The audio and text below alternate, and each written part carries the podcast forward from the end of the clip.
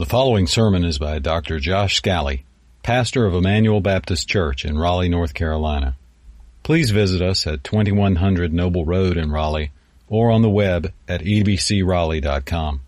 And now, here's Pastor Josh. So we are blessed with many children at home, many young children at home, and so one of the most common words in our home is the word why, in the form of a question. Why? Why, daddy? Why, mommy? And sometimes answering those questions, we give a series of answers, almost like we're walking up the stairs of a ladder. Other times we just go right to the heart of the answer. For example, they may ask, Daddy, why do we have to go to bed? And I might say, well, so that you can be fresh tomorrow. But Daddy, why? Why do we have to go to sleep? So you can recharge. But Daddy, why? So you don't kill mommy and daddy. That's why we need you to go to bed. Other times, rather than reasoning and working up the steps of the ladder, I just jump right to the top. On a Sunday afternoon, they may walk into the room and say, Daddy, why are you watching the Detroit Lions play football? And I just jump right to the top because your father is a weak, gullible man. That's why I'm doing this. And so this morning, we're going to try to jump right to the top. And on the screen, the guys will have Romans 5 8. If you have a Pew Bible in front of you, uh, please take it and turn to page 1120, 1120. And the title of today's sermon is Remembering the Ultimate Reason. And we want to remember why anything good has happened here, why anything good has happened in your life, or why you should have any reason to think anything good can happen. Remembering the ultimate reason. And this is Romans 5 8. And that's the text we'll focus on, but having the Pew Bible open will help give some context as well. So the first question, and if you have the bulletin, there'll be five questions, and we'll kind of work through those as I see them in the text this morning. So the first question, why are we here to celebrate? Why can we remember anything good? Why could we ever hope for anything good. And look in Romans 5 8 as we get the first answer. But God shows his love for us. If we shoot to the top of the ladder, why is there anything good ever? Because God loves. Praise God that God loves. Here in Romans 5 8, we're at the inflection point of the book in many ways. The first four chapters have given us first a thesis in chapter 1, 16, and 17. There's good news. God does something incredible. 118 through 320 gives us sort of the bad news. The assessment from God's perfect eye is that all of us are actually unrighteous. But then Romans 3, 21 through 26 may be the most important paragraph of the book. There we find out that God remains righteous while declaring unrighteous people righteous. But he remains righteous because he does so through his righteous son, whose account is given to the unrighteous through faith. Then to illustrate what faith looks like in chapter 4, Paul writes about Abraham who trusted God's promises and believed in them. By the time we come to chapter 5, you maybe noticed when our brother read in verse 1, it begins with the word therefore. Anytime we have therefore in the Bible, it's really important. And therefore, so it, given the fact that God would declare unrighteous people righteous, what does that mean now? What does it mean going forward? What does it mean for your life today or tomorrow or for a church today or tomorrow? And that's what today's passage will focus on. And the answer it gives us will be surprising. Can we trust God only at the beginning or can we trust God beyond the beginning? Can we trust God just at the start or should we be able to trust God all the way to the finish. And this passage will tell us that we can trust God all the way to the finish. But the reason it gives is humbling. Essentially, it's this. The reason we can trust God all the way to the finish with tomorrow and the next day and the next is because who we were when God first loved us. And so we'll see here in Romans 5, humbling, wonderful truth of what makes God's initial love so remarkable. So we're already at number two on your handout. Why is it remarkable? The first foundational truth, why is there anything good? Because God loves. But what makes his love so remarkable, which is why we can trust it in the future? And look again at Romans 5 8 and look now at the middle phrase. God shows his love to us when? While we were still sinners. And actually, the preceding verses flesh that out further so that we will be in awe of how gracious God's love is and so that we'll trust it in the future. So look back to verse 6, if you would, just up two verses in your copy of God's Word. The ESV, the English Standard Translation, it is often very good. That's why we use it, but sometimes it, it fails like any translation could, and I think it fails here. In verse 6, they translate, while we were still weak. And if you'll forgive the pun, weak is far too weak of a word. All the other English translations get the Greek right. The NASB writes, still helpless. The NIV writes, powerless.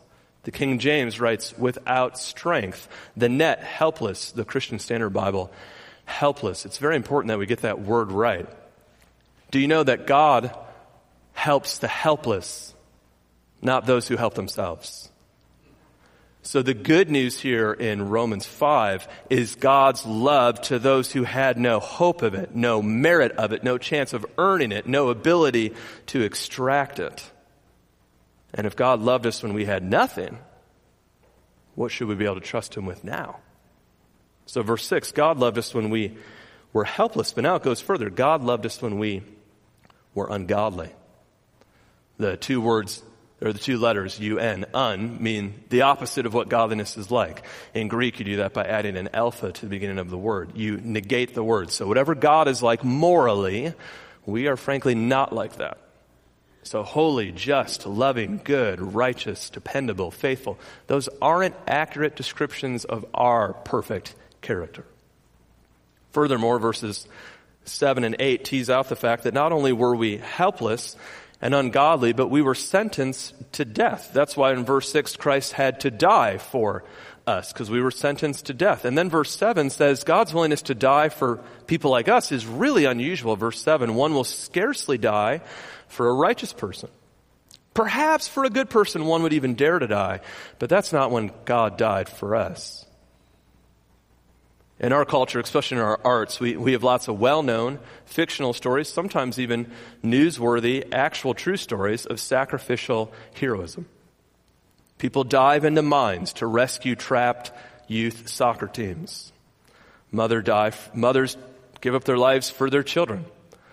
We have movies that make a lot of money about superheroes who will die for friends and citizens that they esteem. Christ's death is not like any of those. Christ's death is death for a certain type of people. Verse 6, people who are helpless. Verse 6, people who are ungodly. Verse 8, people who are sinners. Verse 10, people who are enemies. In other words, Jesus is a hero who sacrifices his life not for innocent bystanders, but for the villains.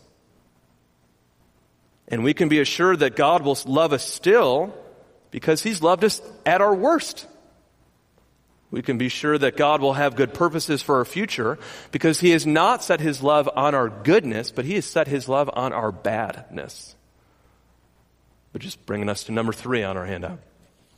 And number three is a great time to recap number one and two. So look in verse eight again. Why do we have any hope? The first phrase, because God shows his love. That's why. When did he love us? What made his love so remarkable? He loved us when we were still sinners. What's the heart of what God did, which is why we can trust him? And the verse culminates, Christ died for us. If you're new to reading the Bible, I want to give you something that will help you to read it with more joy in the future. Whenever you see a verse begin with these two words, but God, you're in for some good news. Because when we find out who we are, uh, we kind of squirm. When we find out who God is, oh yes, there's good news. God shows his love for us. Shows his love doesn't mean that he um, just did like a show and tell sort of thing. It, it wasn't just to do a feat of strength to show us something about him. We might have that in our culture, you can picture a college quarterback who sees a girl on the quad and thinks that she's really pretty and comes up to her and says to her, You know, I'm going to show my love for you by dedicating my championship trophies to you at the end of the year. Obviously, he's showing his love for himself in that feat of strength, not for her. The text here is not saying that God is showing us a feat of his strength. It's showing us not that he's loving people that are attractive and desirable, but that he's loving people who are sinners. What he's doing is not to show a feat of strength, it's to actually accomplish a sentence that is to be meted out on such sinners. Sin is a difficult word to hear, especially if someone uses it seriously. It causes us to feel uncomfortable. It exposes something about us. I was reminded of this sort of humorously this week. I was picking up my kids from school and on the drive home, I was asking them about how school went, how everything went, and my son started telling me about his math class. And he said, Daddy, I, I, man, he's so good in math. I got a hundred percent. I says, man, that is so great. High five. He said, yeah, the teacher wrote an A on it. I said, man, that's great. I want to see it. And he said, well, the teacher said she can't show anybody because it was so good. You're not allowed to see it. not allowed to see it. Okay, okay. I'm not sure how good it was then, but now the Bible in Romans 1, 2, and 3 tells us that actually the law does a similar purpose. The law is truth showing what we would otherwise want to remain hidden. It shines a light on that homework assignment and you see it for what it really is.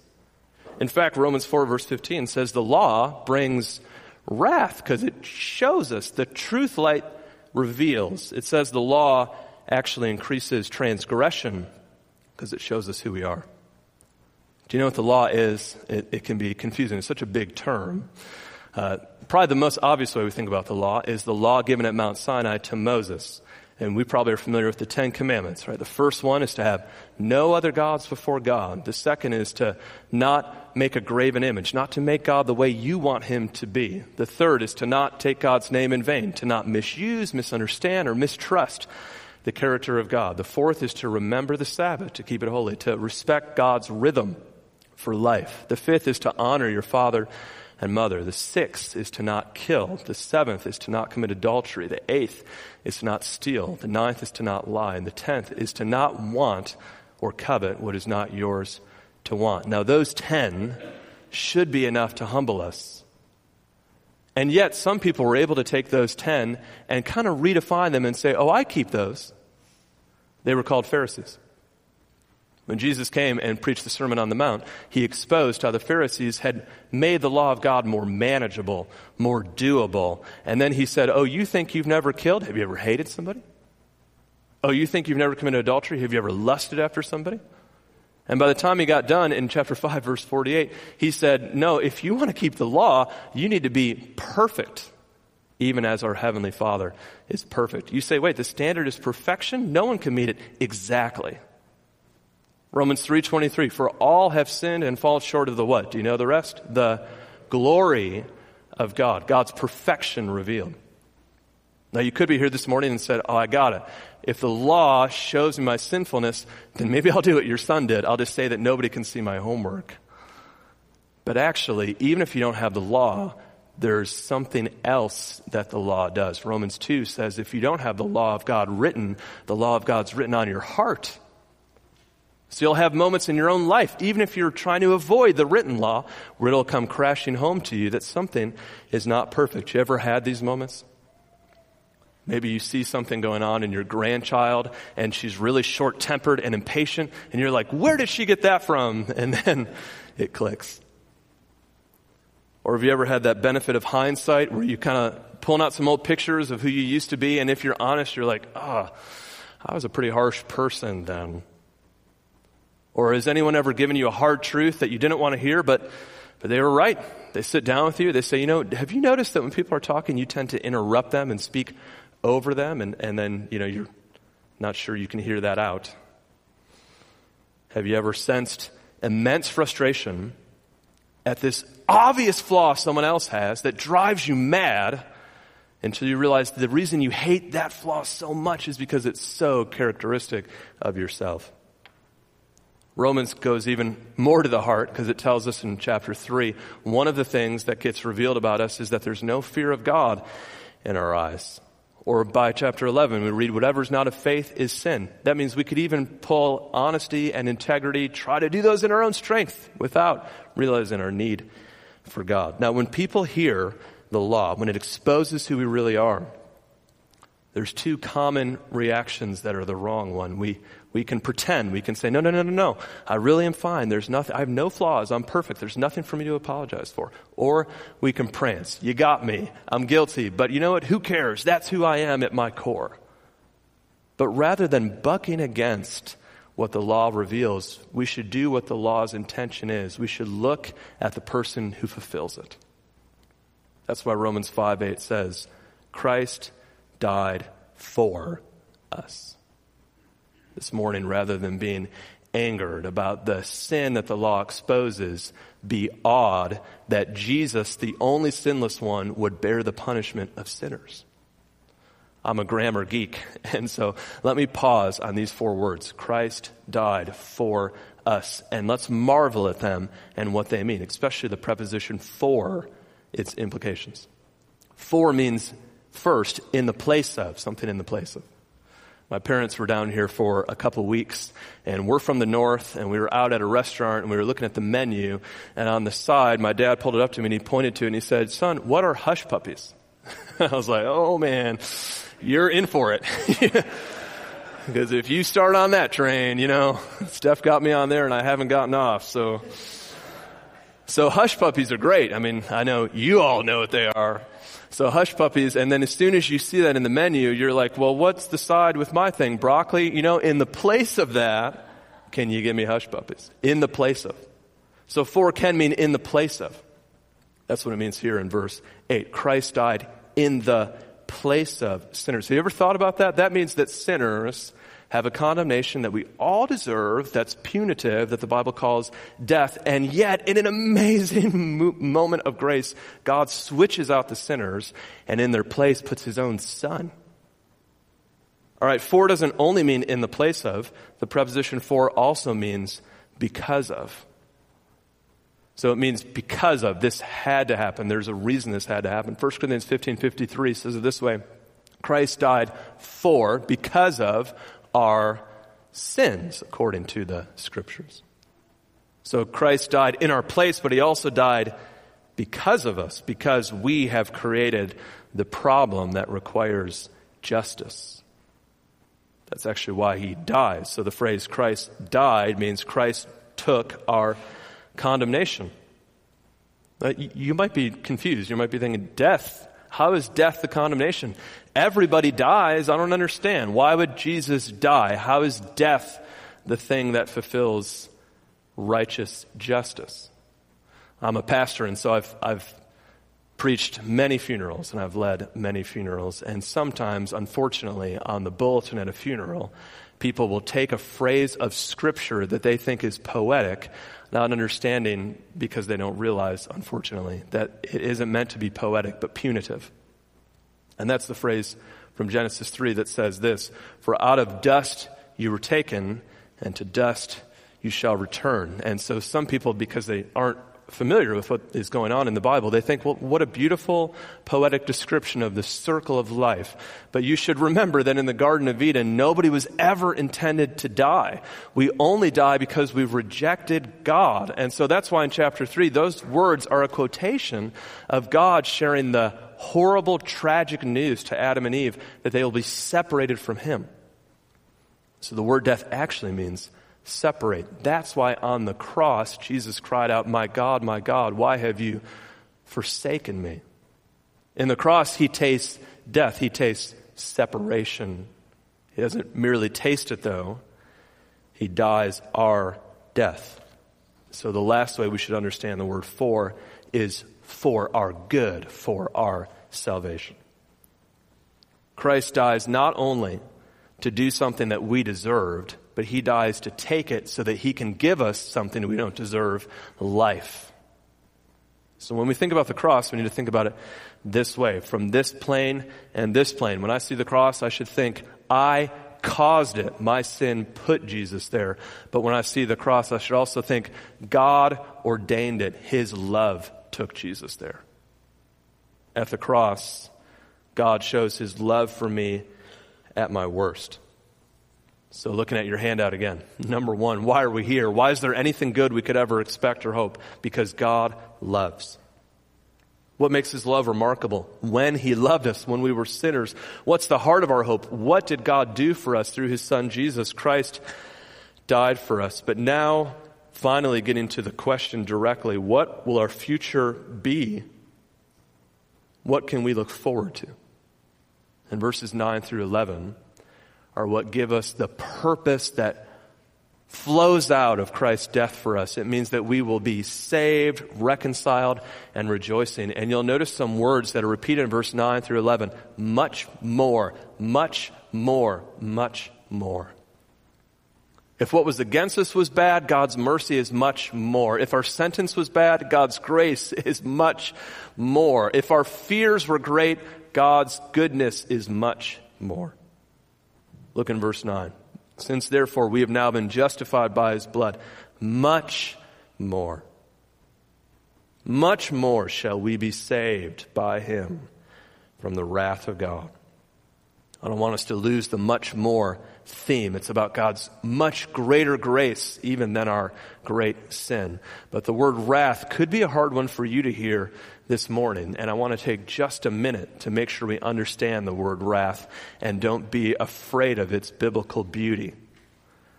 Wrath, God's wrath, is not like human wrath. The Bible warns us as humans to not give in to wrath and sinful anger because we as humans, when we're wrathful, it's vindictive, it's personal, it's vengeance, and it's only based on limited knowledge. We can never even fully know somebody else's motives or intentions. Conversely, God is holy, righteous, loving, and good. And even when he metes out justice, it's accurate, perfect, and right. As creator, God's wrath is never capricious. It's never fickle. It's never self-indulgent or irritable like human wrath is. It's simply the justice that all of us long for. Haven't you ever thought things aren't what they ought to be? Who will make that just? That's what wrath does. Now, what's difficult for us to hear, though, is if we're thinking, what about all this injustice in the world? If we're honest, that would have to also include us. And so God's righteous wrath against sin would have to also fall on us. Chapter 118 says, The righteous wrath of God is revealed from heaven against all ungodliness and unrighteousness of men. 323 I already quoted, For all have sinned and fallen short of the glory of God. So we do stand in a condition in which God's righteous justice should fall against us. Now, did you know in our country's history that was once well known? In the 1700s when Jonathan Edwards was preaching.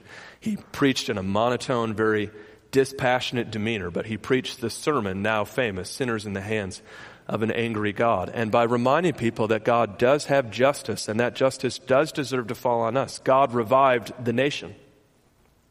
We've come a really long way because in the 1900s, instead of Jonathan Edwards, we had Norman Vincent Peale and Robert Schuller and Joel Osteen telling us that we should just believe in the power of positive thinking.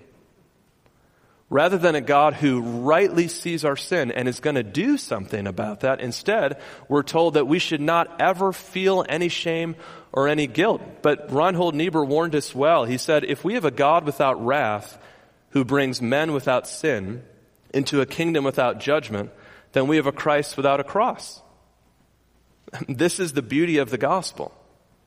We should rightly love the fatherhood of God and the love of God. But if we throw away the righteous, holy justice of God, then we don't have a Christ who came into the world to do what this passage says he came into the world to do. He came to save sinners.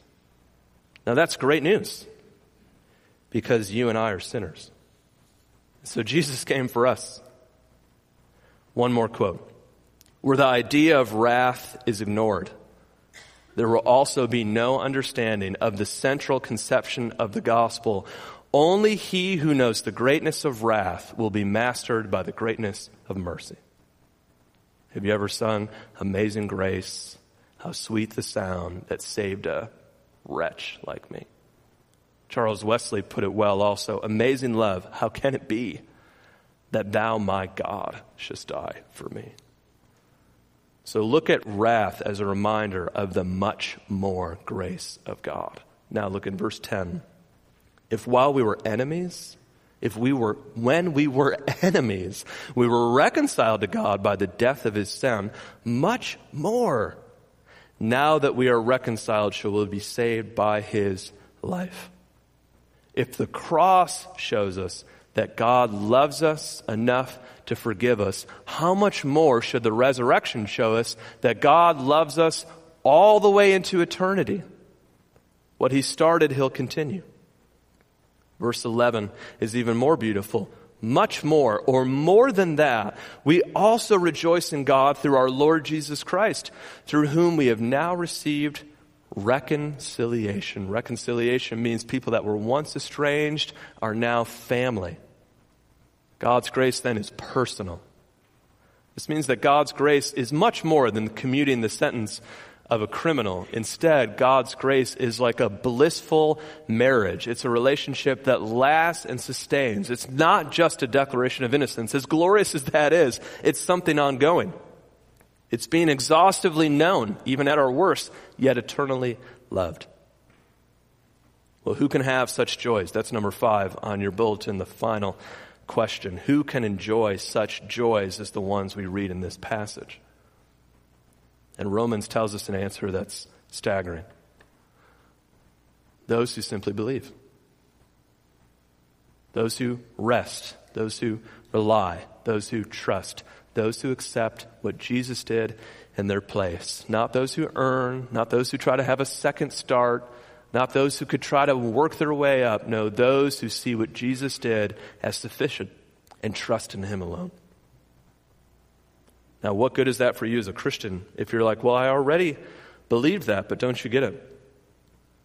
If God has loved you at your worst, can't we trust Him to bring about what's best? If God has loved us at our worst beginning, surely we can trust Him beyond the beginning to do all that we stand in need of. A few years ago, I couldn't sleep, and so I read the short story, The Capital of the World. It was written by Ernest Hemingway in 1936. The original titled, much better, The Horns of the Bull.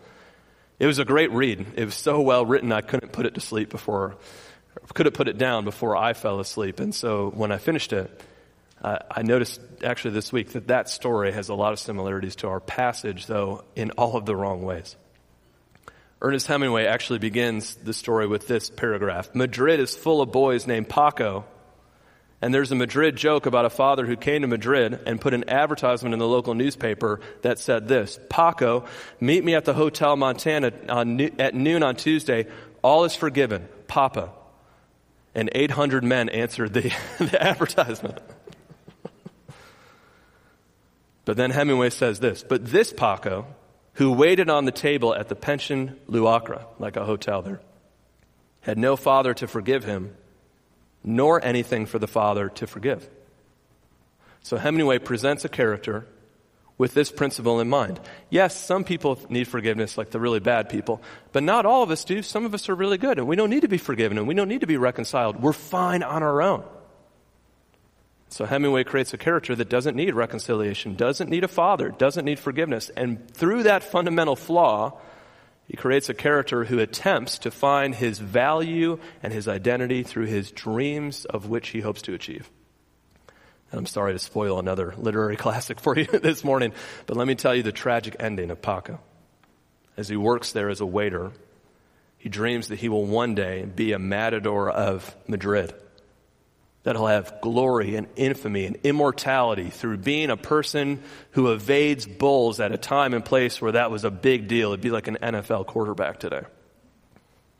Him and his partner, his friend Enrique, decide to pantomime this out in the restaurant because Paco is so confident in his ability. And so Enrique ties two knives to the bottom of a chair's legs, and then they act it out, and they act it out. And Paco, overly confident in his ability, slips and is impaled and bleeds out. It's a shocking and tragic ending that cements the fundamental error that Paco had. His enduring outlook sees everything as romantic, nearly idealistic.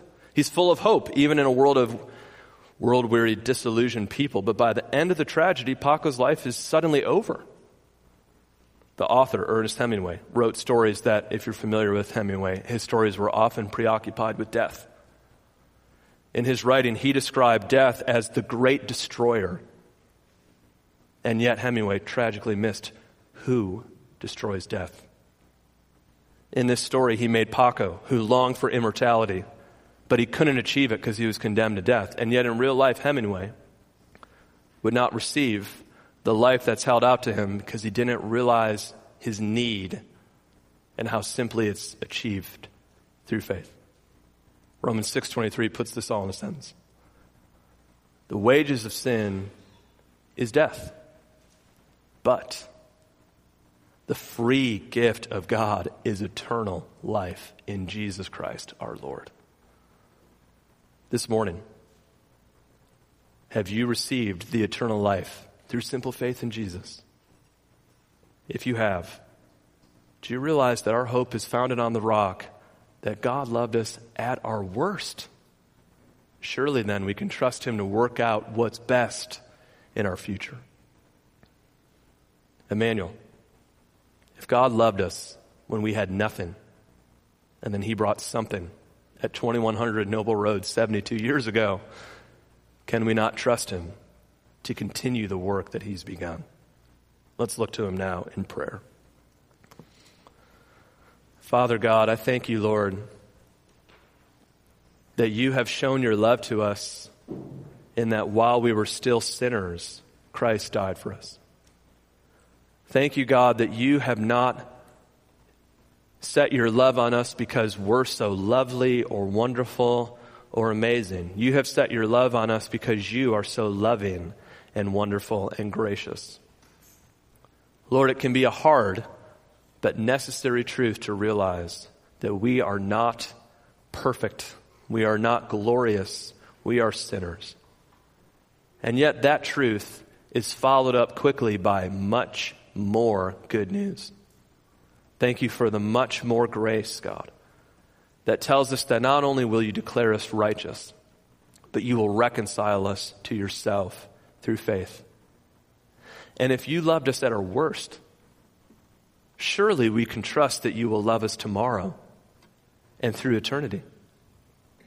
Lord, continue to work out your grace here in Raleigh. May you continue to work it out through our church. May you continue to work it out in our lives. May we know that even suffering is working to a far greater, incomparable glory to come. And Lord, I pray if anyone this morning has come in, maybe idealistic like Paco or cynical like Hemingway, may they realize that there is free salvation for anyone who simply trusts in Jesus. So may they not leave estranged, but may they leave justified, saved, reconciled, and rejoicing. In Christ I pray. Amen. You've been listening to Josh Scally, pastor of Emmanuel Baptist Church in Raleigh, North Carolina. For more information and free access to other messages, go to ebcraleigh.com. That's E B C R A L E I G H dot com.